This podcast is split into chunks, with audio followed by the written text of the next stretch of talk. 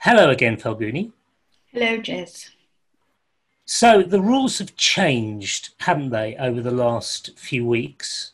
And I'm wondering if there are any of your clients who have had to just shuffle around the workload a little bit to make the most of their employees.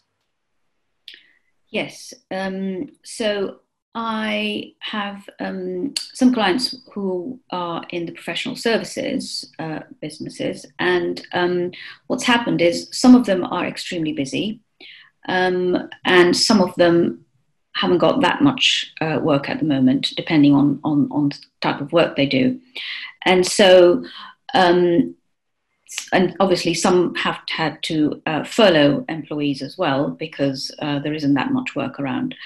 Uh, but then uh, I'm finding that, and, and my clients are finding that even those employees that are still working, there still isn't probably enough um, chargeable work um, to, do, to do at the moment. And so I suggested to one of my clients that, you know, of course, the priority is the chargeable work, but is there capacity for the employees to do some non-chargeable work?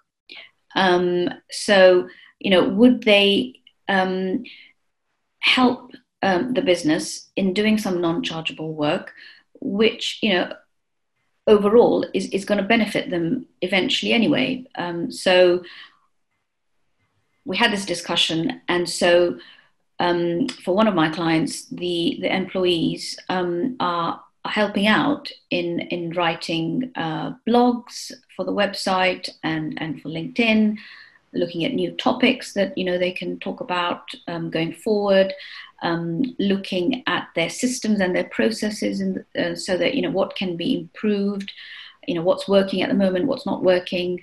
Um, looking at the database, you know, looking at you know your, who are your key clients, um, and also, you know, some some clients who you know you haven't contacted for a long time just look doing doing the on the business um, side of things rather than just the in the business side of things because there is that time available at the moment.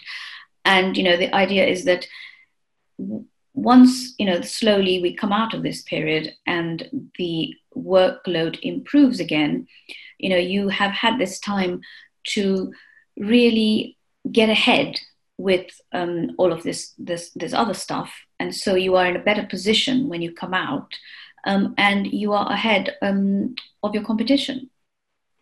So, how are they taking to this this great advice from you?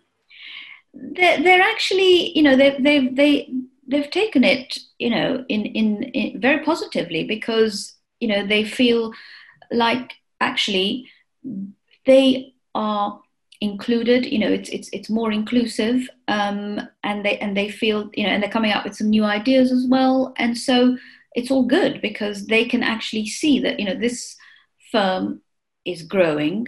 And so and and it, it would be good that you know they have contributed to uh, making it more efficient. So this this approach of yours is galvanizing the business, isn't it? It's it's uh, helping with staff morale as well as helping with the whole kind of productivity aspect of the business and getting a good day's work done well.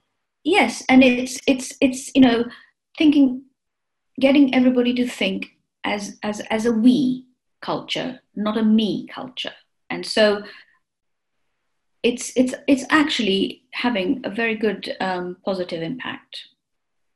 Absolutely fantastic. Thank you again, Falguni. Thank you.